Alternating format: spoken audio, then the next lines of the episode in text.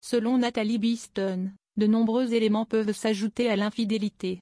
Les plus significatives sont la désintégration du lien conjugal et la diminution de l'affection qui, d'ordinaire, sert de stabilisateur à voir quelqu'un. Une correspondance